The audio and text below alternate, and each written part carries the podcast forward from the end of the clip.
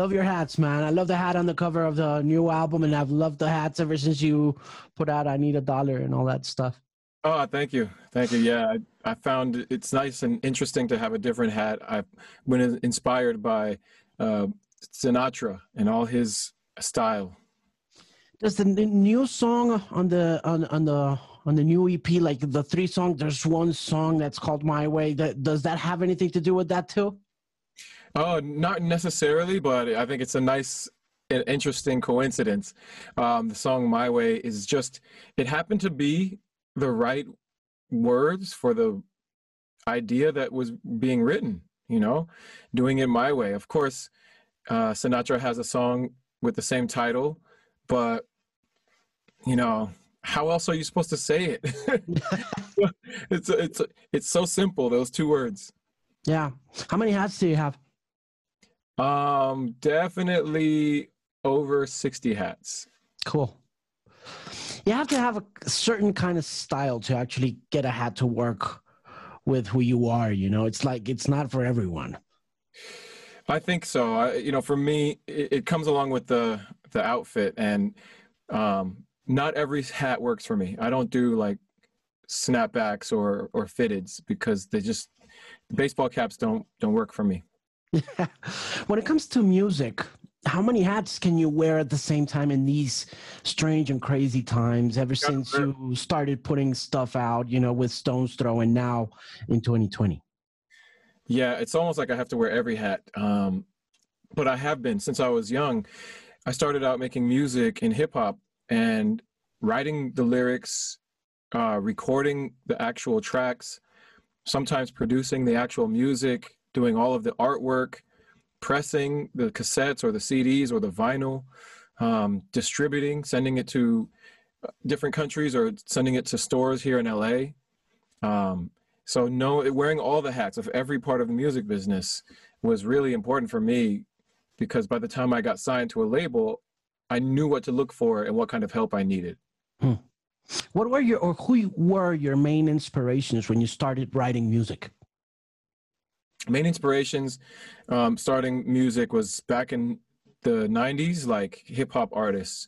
I was listening to tribe called quest de la soul nas nwa uh, pharcyde uh, hieroglyphics. And these were the kinds of sounds that inspired me to write hip hop. But then when i started to sing i was inspired by um, soul music singer songwriters classic rock um, my parents are from Panama, so I grew up listening to a lot of uh, Central American music, and you know, the the salsa music, the Caribbean, the soca, the reggae, the cumbia, merengue. All of that was part of uh, another understanding about music for me as well. Hmm. Did you get to live in Panama? I didn't get to live in Panama. I just uh, visited a few times. I was last there November. Yeah, just yeah. before the pandemic.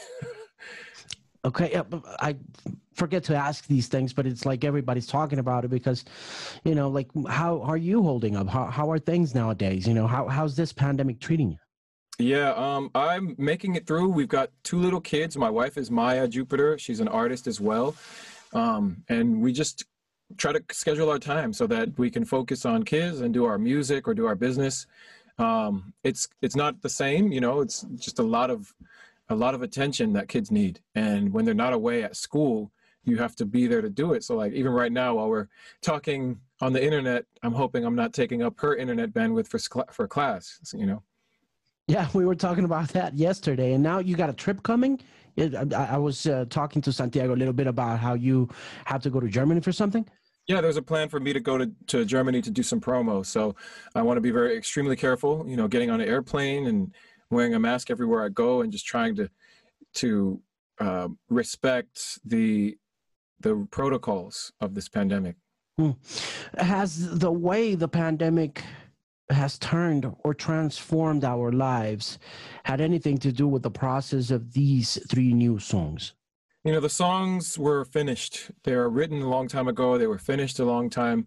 Um, they were produced uh, before the pandemic. They were mixed and mastered probably during the pandemic, but um, the ideas that I wanted to share in this album was about family, about love, and that's why I call it All Love Everything, and about togetherness and connection with the people around us. So all of that was already determined. Um, it's just a coincidence now that I think this is the exact kind of music we need to make it through this time.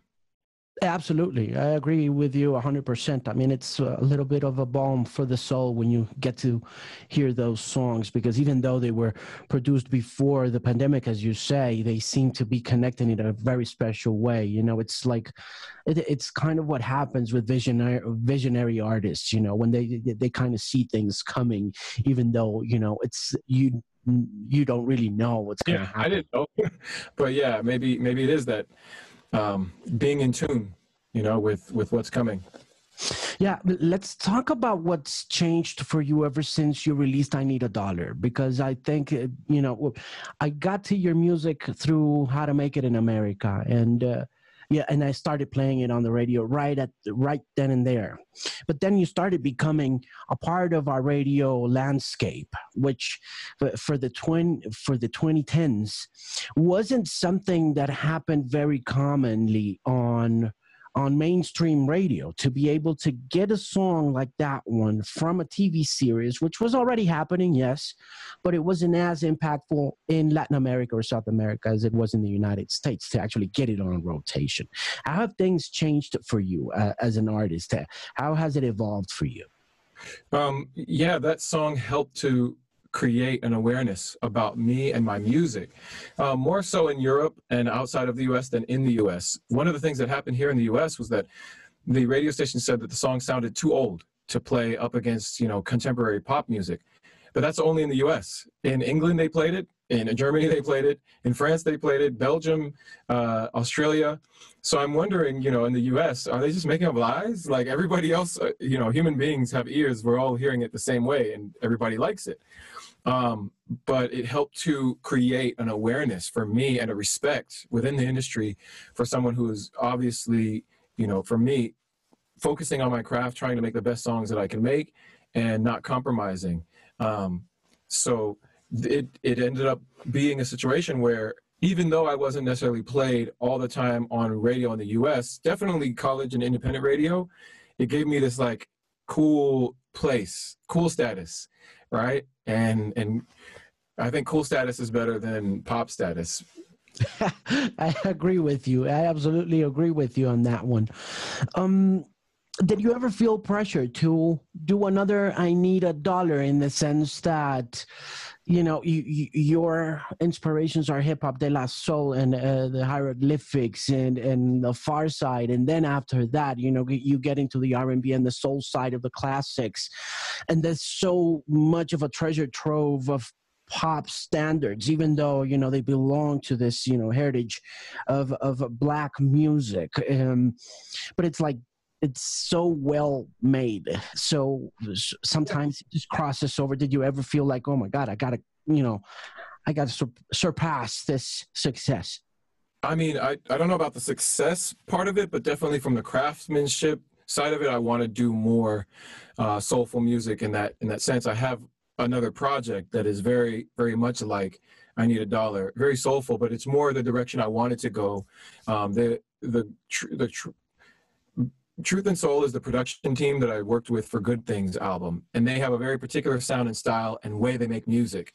And then there's another way that I wanted to go even further and do some things that were much more funky, deeper soul, and um, just a, a, you know a deeper essence of of um, black music. And I have that project. I have that album. I haven't released it um, because I don't know what the right timing is and I didn't know that if this was going to be the right timing. What I felt for this time was an album about my family and about my relationships. Um, and so, yeah, it's it's around and it's coming. I want to take you back to Wake Me Up.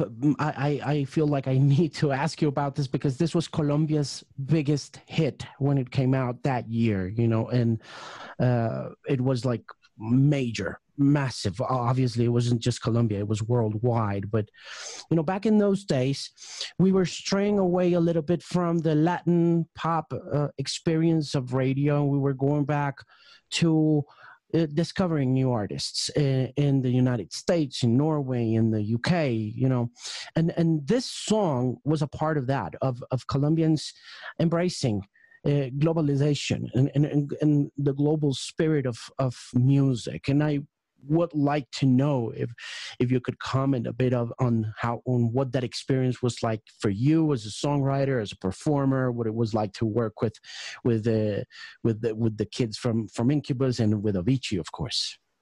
Yeah um the song was and still is you know one, the biggest song that i have uh, been a part of. And i started writing the lyrics just traveling around the world. Um, came up with this idea. And when I worked with Tim Avicii um, and worked with Mike from Incubus, uh, I brought these lyrics into the room and the lyrics really made sense for the music that we were making. We didn't know what was going to happen to the, with the song, but ultimately it touched the world in such an amazing way. And I'm, I'm my career is, is so much better for it. Um, you know, the the experience of having a hit like that um, definitely changes your perspective on what you're making music for and and how you're going to make music in the future. Um, there's this concept of wanting to chase a hit, um, and I had to be very conscious about not trying to chase the hit because there are so many factors that go into determining you know and i wasn't in any way chasing a hit with i need a dollar. I wasn't in any way chasing a hit with uh, the man. And i wasn't in any way chasing a hit with wake me up. We were just writing the best song that we could write. And i think that's ultimately the learning lesson from all of it is uh, just focus on real stories real messages and let the world decide if your story and your message is relevant and needed at the time. You know, I can't think of other of that many other artists whose songs um, were not forced down the throats of people by the record label or by the powers of the music industry, right? There are artists who make terrible music who have so much industry uh, power that they can force terrible music into your ears, and then after the third time you like it, you're like, yeah, okay, I like this. I think, you know, I'm in a situation where I don't have that kind of access, or at least I've never uh, engaged that kind of access and that kind of um, industry power. I just make good songs, you know, and hopefully it'll get to the right people who will share it in the way that it will make a difference. Like when you heard I Need a Dollar from the TV show, you started playing it. Like that song was almost an accident. I'd started writing the lyrics six years before I recorded the music. And, you know, I only I only did it because I had this song in my head and I never had music for it. So we jammed on some music and put it together. And that's kind of how a lot of this happens. Like songs are already in my head, then I get the right instrumentation for it. You put it on, and um, and then it comes out. I remember hearing a quote from uh, Paul McCartney when he wrote Live or Let Die for James Bond film, he they asked him to do the the song and he came back in 3 days and turned it in. And they said or however many days it was. They said this only took you 3 days. He said, "No, this took me a lifetime." Because from what other people may think, it just only took a few hours, but really it takes a lifetime to have the experiences, to build the stories, to have the expertise. And sometimes all of these lyrics and these lines and these messages are coming from from years ago. How many songs do you discard in in a process like that one? When you start I writing for away. Honestly, I don't I don't throw anything away. Everything has value. And that's another thing I, I think I learned from the the Beatles. Um, I don't think it was their choice, it was their producer's choice, but he was piecing together fragments of songs to make one combined song. And I figured, oh, okay, so in one respect, these fragments could have been thrown away. Nobody would ever use them. It was just an idea. But there is value in it because when you put it together, it creates, it could be just a montage, a collage, it could be abstract art, but whatever it is, there's some value. And so I, because I, I write everything digitally, I can just keep it all stored in, in my phone or my computer. I don't have little pieces of paper anymore. I used to have stacks and stacks and stacks of lyrics. Um, I save everything and it may come in handy one day or it may never. But after seeing how my biggest hits have been songs that I've written years before I actually recorded them, I know better at this point. Is there anyone you would like to collaborate in the near future? Uh, I'd still like to collaborate with some of my heroes in the music business, Quincy Jones. Um, uh, I'd like to co- collaborate with Stevie Wonder. I'd like to collaborate with uh, Dr. Dre. Um, Anita Baker is a singer that is an amazing vocalist and songwriter. Uh, in terms of contemporary artists, not really that many. Um, generally, like, you know, newer, really hip kind of underground producers like Kaytranada, who's a dope beat maker. But I have my own crew and I like the things that we do. So, you know, I don't really feel like I need to go outside of family to to make dope music and the stories that I want to tell are related to to my crew anyway.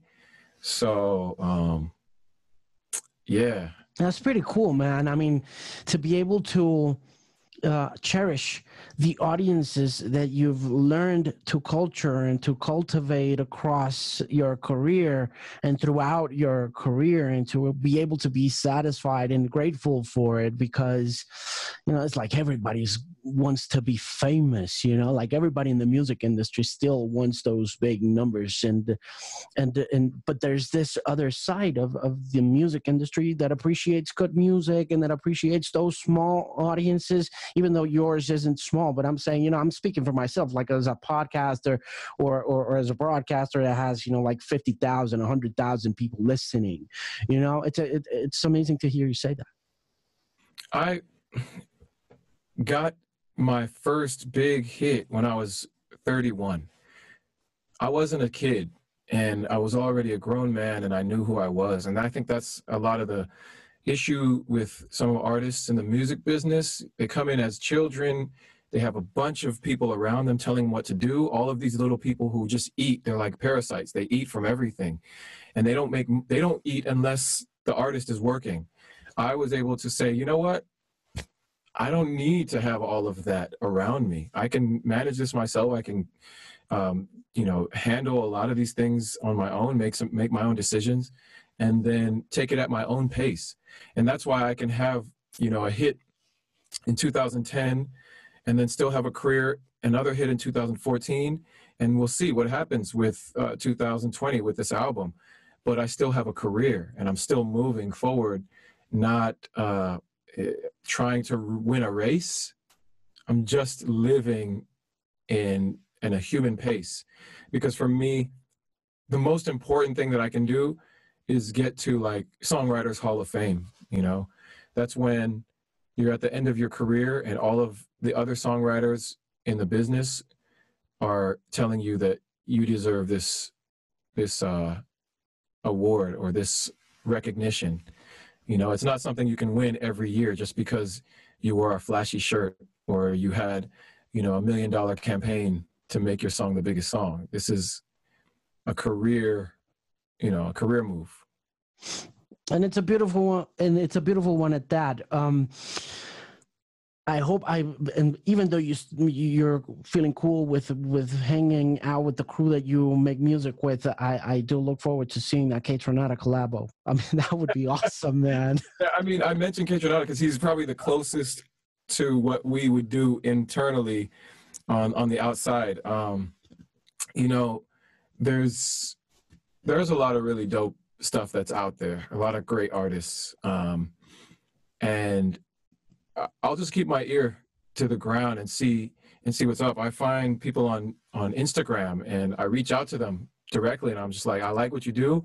I can't make any promises. Let's see if we can schedule some sort of phone call and make a collaboration happen in the near future. Maybe, right? But just because I, I hear it and I think it's dope, and I think it'd be good to know, you know, really dope artists from anywhere in the world. Um, what's his name? Uh, there's an artist out of England who is Kayla Maestro. He's a produ- beat producer.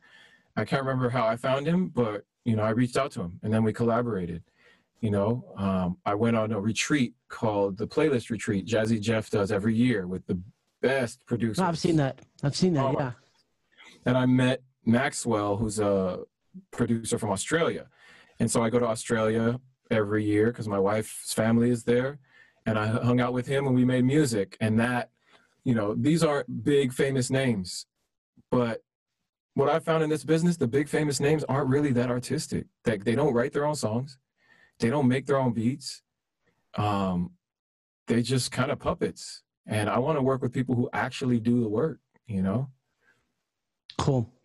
Got a couple last questions before I let you go. Thanking you once again for taking the time to talk to us. Um, the first one has to do with the Black Lives Matter movement, the Breonna Taylor thing. I know I don't want to get you into politics or anything, but I do want to know how you're feeling today. You know, it's been a rough 48 hours after all the verdicts in Louisville, Kentucky. What's your take? So I've been extremely uh, working hard, extremely hard on police reform in the U.S.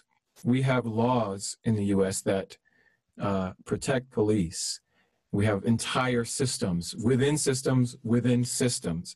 So, in order to make any real change, it's going to take um, a lot of effort. The protests in the street are helpful because they let all of our lawmakers and the elected officials know that we want change. Next is having those lawmakers draft new laws that we can vote on or that they can vote on. One of the most important ones is immunity. People keep asking, why do police keep killing? It's because they are immune from responsibility legally immune. The law says that it doesn't matter what they do, they can do it and they won't be in trouble for it. And that's what needs to change. And once we can change that, it will change the culture because then police will start to think, okay, I can't just do whatever I want. I have to work within the system and make it something that is legal. You know, um, you know, I, I didn't expect much different from what happened. It's even worse, though, that what happened with Breonna Taylor, in terms of how the verdict was given, um, was a direct message. And it wasn't clear to everyone, maybe outside of the US or even within the US, but it's a direct message saying that Black lives don't matter. And I think they know exactly what they're doing. And they think they're really crafty about it. But ultimately, these systems will change and they have to because humanity won't stand for it and uh, your history won't stand for it. It's like, what do you want your Wikipedia page to say about you in the end, you know? And I think people need to be conscious of the decisions they're making and how it's going to affect the future. What would you, what do you think Reverend Martin Luther King would say about everything that's going on, you know, because sometimes uh, when I hear you talk, I feel like the struggle continues. But over the course of the past 12 months, I've felt disillusioned by the way uh, oblivion to what's gone on in the past with the civil rights movement seems to take over history. You know, we're living in the present and in the crucial times for the civil right, rights movement when I hear you speak. But I hadn't felt a, a little bit of hope uh, over the course of these five or six months because it seems like we forgot everything that we've been through you know everything that martin luther king taught us everything that happened with malcolm x everything that you know we we, we barely thought we had in our hands you know yeah, um, I feel like it's constant vigilance. You can never stop fighting. The darkness will always try to swallow the light. So you have to continue to try to be the light. And that means educating people, uh, being active politically, protesting in the streets, um, and demanding your rights no matter what until the system uh, changes. And really, the change that has happened recently is that in the wake of the murder of George Floyd by the police in Minneapolis, is that white people are involved. Um, for years, decades, centuries, Black people have been saying, we need our freedom, we want e- equity and equality. And until white people start saying, yes, that's true, and we will, we will work with you, then nothing really changes. And we're seeing that finally, um, you know, the the white allies are getting involved in the movements. Hmm. Will there ever be a moment in uh, the police, in the syndicates that run it, where they listen to what you guys have to say about change of legislation? And are you involved in the change of that legislation? Do you know anything about what needs to be done or at least what black lives matter is demanding that changes and that can be done that can yeah. be feasible? So yes there there's there's never going to be a moment where all police just switch over in one in one time. It's going to be very gradual but what has to happen is the laws need to change. One accountability is huge. When police start getting punished in real ways, like going to jail for murder, like going to jail and paying fines out of their own pockets for uh, theft and lies, um, being treated like normal citizens for when they violate the law purposefully. Um, when that starts to happen, that's when we see a huge shift and change. There's a lot of layers, like I was telling you before, and those layers need to be broken down. Um, it will have to happen with laws in California. We're trying to pass the decertification law. If you're an officer who does something illegal, your license to be a law enforcement is removed. You'll never get a chance to be law enforcement in California again but you can go to the other state next door, Arizona, New Mexico, uh, Texas, and become an officer. We need an, a federal level, an, a national level that says if your law enforcement credentials are revoked from one state, then you cannot practice in any other state. And then we need um, to remove immunity. So right now we have a law that has been changed in California. No more chokeholds. Police are not allowed to use it. So it's against the law if they use the chokehold. Okay, let's see what happens when they use the chokehold. Who's going to punish them? Nobody, because there's the other law that says they're immune from punishment, immune from accountability. So we have to remove the immunity to create accountability. So now all these other laws actually work. And this is the biggest issue. Police officers make their money from taxpayers, tax dollars. So they're in their salary. Once they get their money, they pay to their union a piece that says, Here, union, you should protect me whenever police have problems. That union has millions and millions and millions of dollars. The union takes that money and then they give it to the politician and says, Here, politician, don't make any laws that are bad for police. And this is the problem my tax dollars pay for the police to abuse me and then get away with it. And then when they get when they get punished or when there's a payout to to to people, then it then my money pays me back for when they abuse me. So this is a huge problem and we need to figure out how to get the accountability piece, real punishment for mm. the crimes they commit.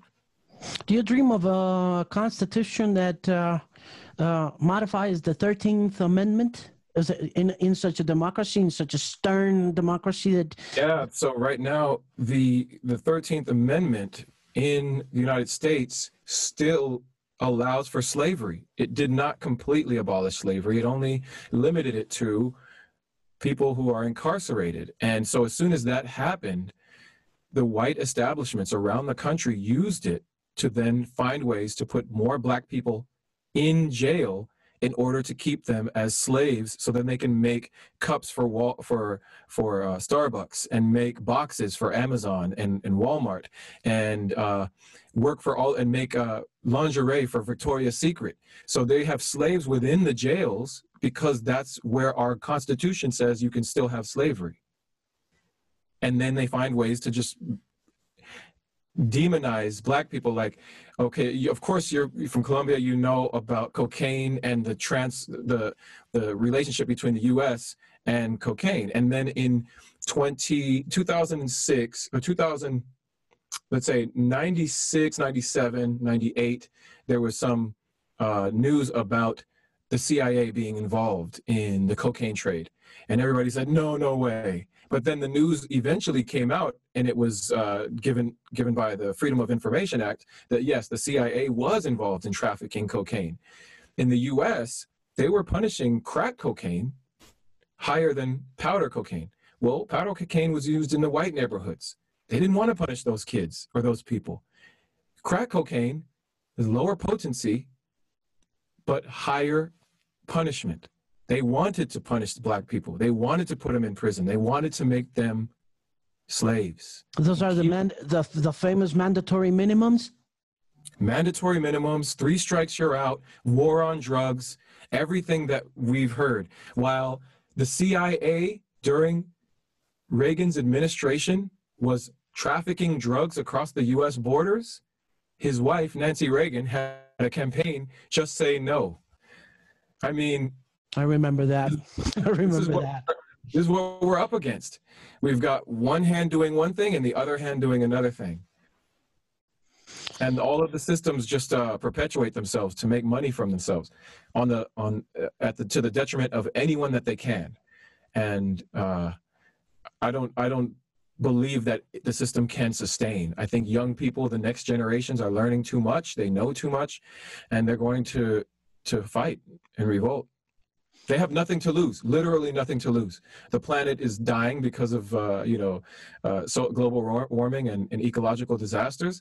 So they're looking at it like, if we don't fight, then we're just going to slowly die anyway. So let's just fight and see what we can change. Thank you very much. Take good care. God bless you, man. And uh, say hello to the family. Best of luck with the trip in Germany. And uh, looking forward to seeing you perform one time in the near future here in Colombia, South America. We'd be very pleased to have you here. Ah, I'd love to. Thank you. Take good care. Goodbye.